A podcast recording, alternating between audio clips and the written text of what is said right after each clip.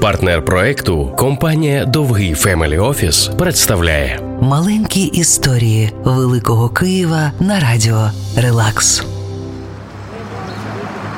Київські Липки на Лютеранській 23 є маєток під назвою Дім вдови, що плаче.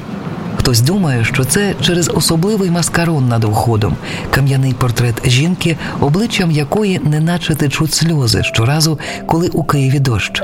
Але інші розповідають історію справжнього кохання по-київськи, історію жінки, яку не злякала сама смерть. Її звали Груня.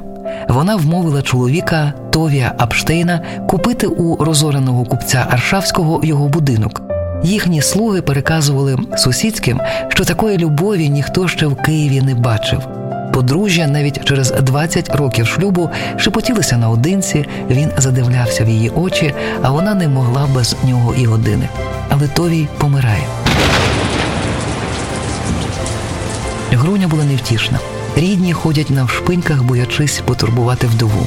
Та скоро починає відбуватися щось дивне. Слуги жаліються, що кожної ночі в будинку стає холодно, наче зимою. А з кімнати груні долинає її сміх і голос чоловічий. Кажуть, що та невтішна вдова дійсно викликала привид свого коханого.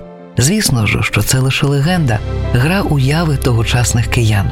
Але але це частина історії нашого міста, сімей, які жили тут і створювали знаменитий, трохи містичний дух вічного Києва. Маленькі історії Великого Києва на радіо Релакс.